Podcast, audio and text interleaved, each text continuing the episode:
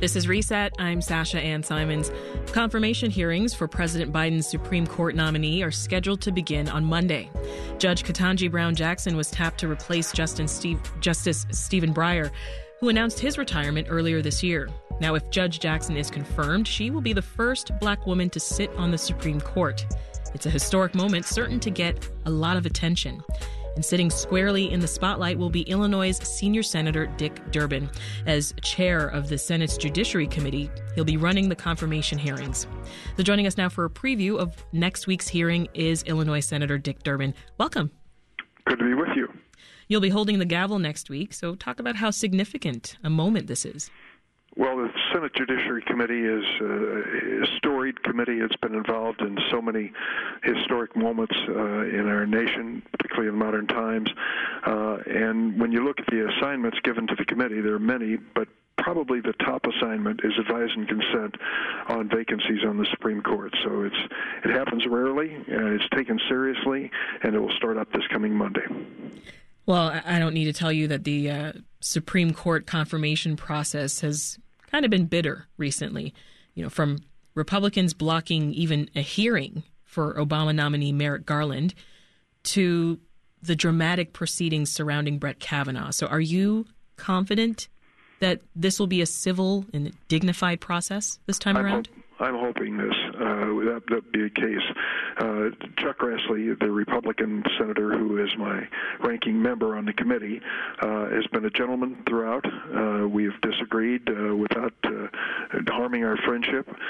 he has said he wants it to be a respectful hearing, and I couldn't agree with him more.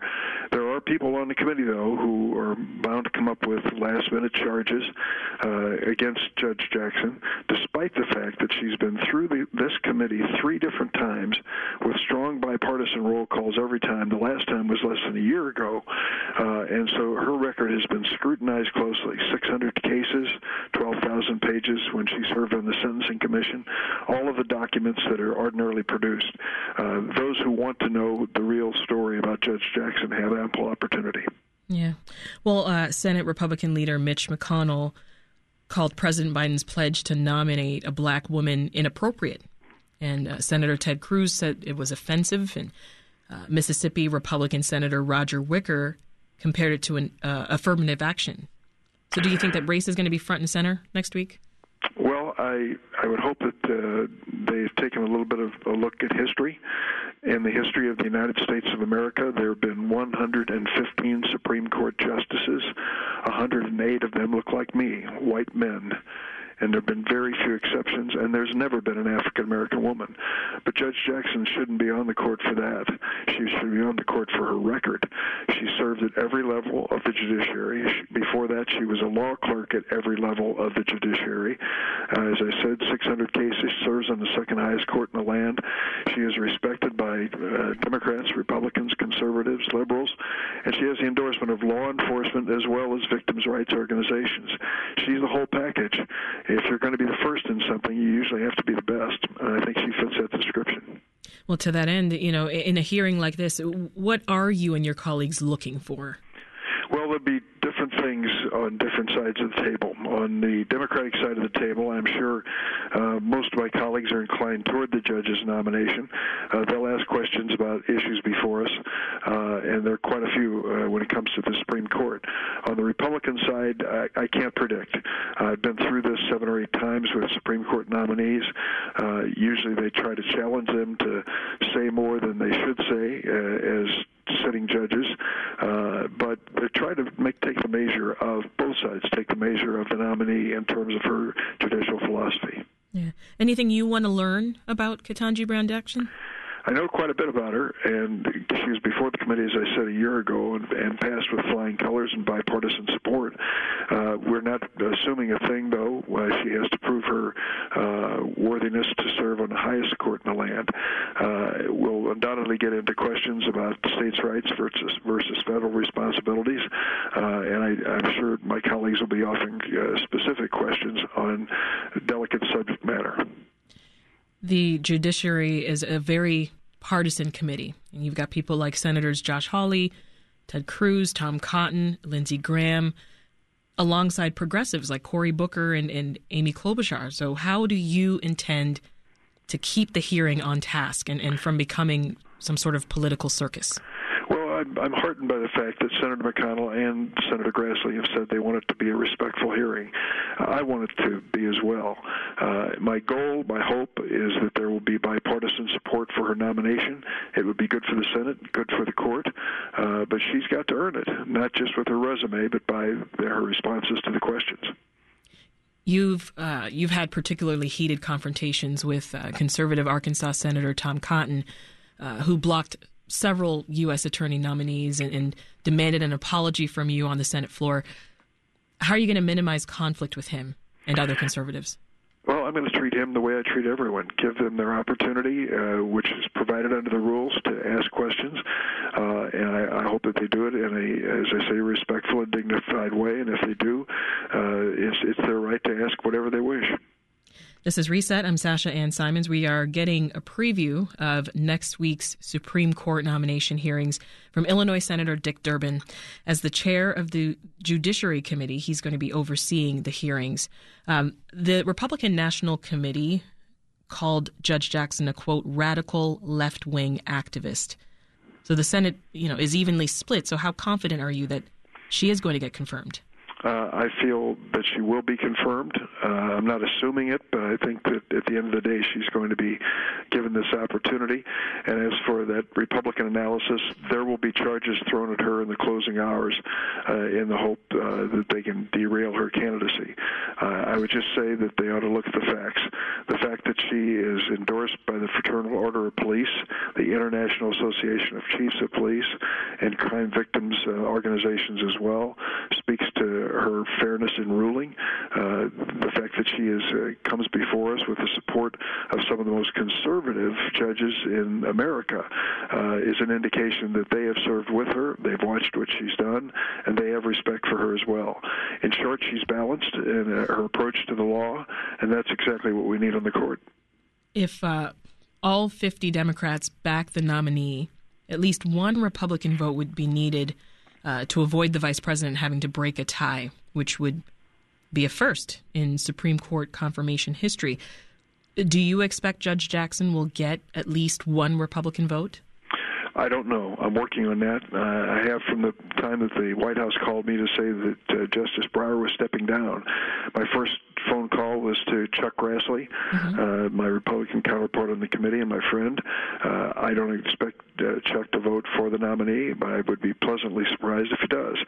Uh, it, my next call was to two or three different Republican senators who have supported Judge Jackson in the past, uh, and I basically hope that they would give her a fair hearing. They've they've all met with her. They had a good impression. I'm not presuming they're going to vote for her, but as I said, my goal is to try to find bipartisan support for a nomination. As you alluded to earlier, um, Sarah Bloom Raskin just withdrew her candidacy for the Federal Reserve on Tuesday after a partisan battle over her views on climate policy. So, is there anything in Judge Jackson's record that concerns you? No, I've looked at it carefully, and, and I it hasn't been my job alone. Democratic and Republican staff, as well as members, have gone through her record three different times. Uh, and as I said, it's an open book 600 opinions, which she has written, 12,000 pages of sentencing commission uh, hearings that she participated in.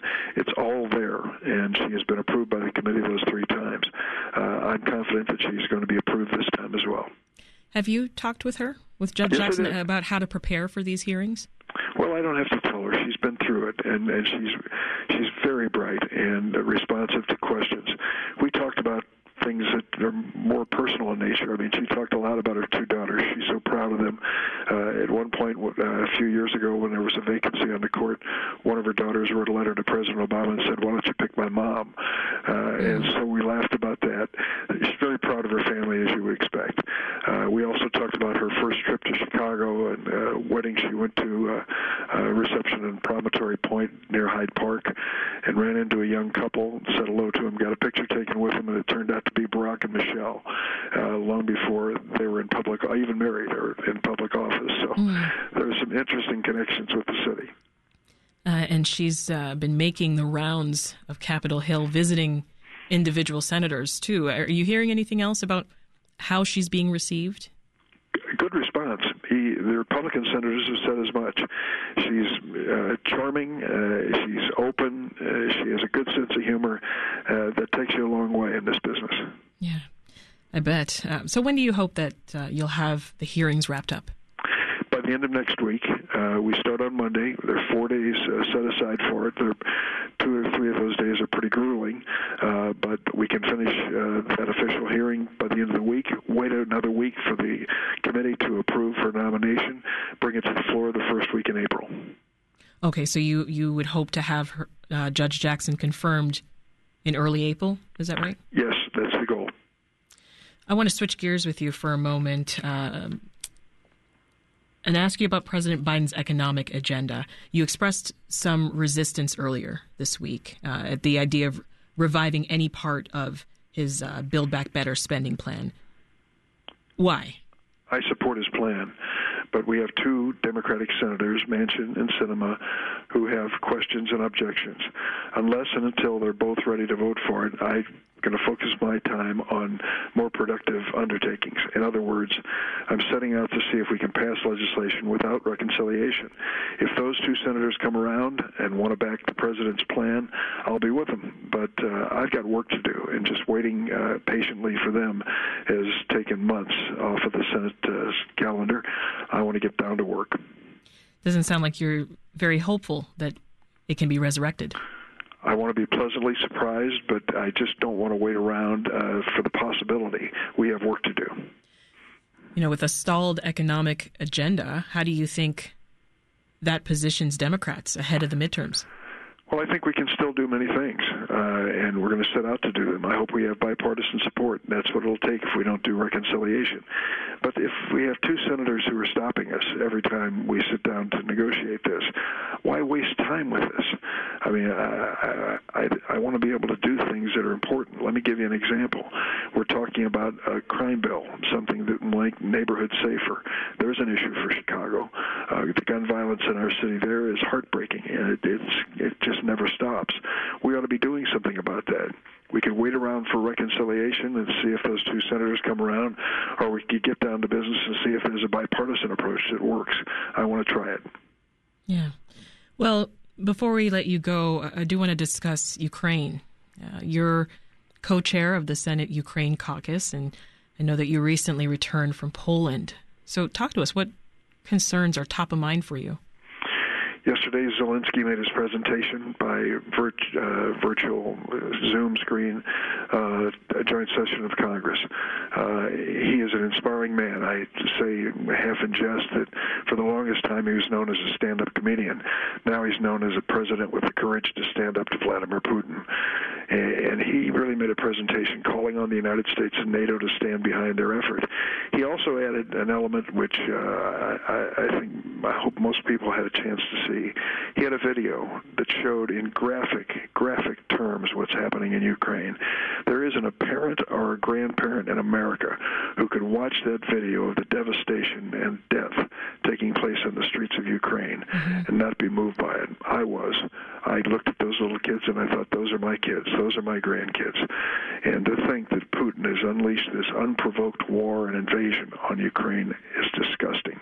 He is a war criminal. By any definition, he fits that definition. And I will just say that at this point, I want the United States fully engaged in helping the Ukrainians, supplying them with equipment, ammunition, and the like. We just voted last week for some $14 billion more in assistance. I proudly voted for that.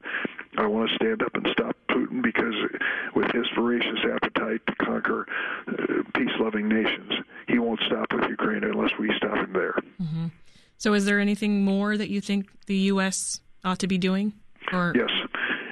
When it comes to keeping the skies safe, it's something President Zelensky brings up regularly. I think the idea of a no-fly zone is not a good idea for a variety of reasons. I think it widens the war far beyond the boundaries of Ukraine. The notion of the Polish MiGs, we're talking about uh, 20 or 25 MiG aircraft that are somewhat aged, uh, and it's one third of the Polish Air Force. Uh, it, is, it is a non-starter, but there are other things we can do: surface-to-air missiles and other air defenses that we can provide uh, to the Ukrainians to fight off those Russian airplanes. Where do you think this conflict could go next? I'm afraid to say it's going to continue until more people die. Uh, I, I, hope that the, the Ukrainians can uh, stiffen their resolve. They've been remarkable to this point. Their courage is amazing. Uh, but Putin at this point is not reachable in terms of rational terms. That's Illinois Senator Dick Durbin. Thank you so much for joining us. Good talking to you. Thanks for listening. I'm Sasha Ann Simons. We've got more for you on the podcast, WBEZ's Reset, wherever you listen.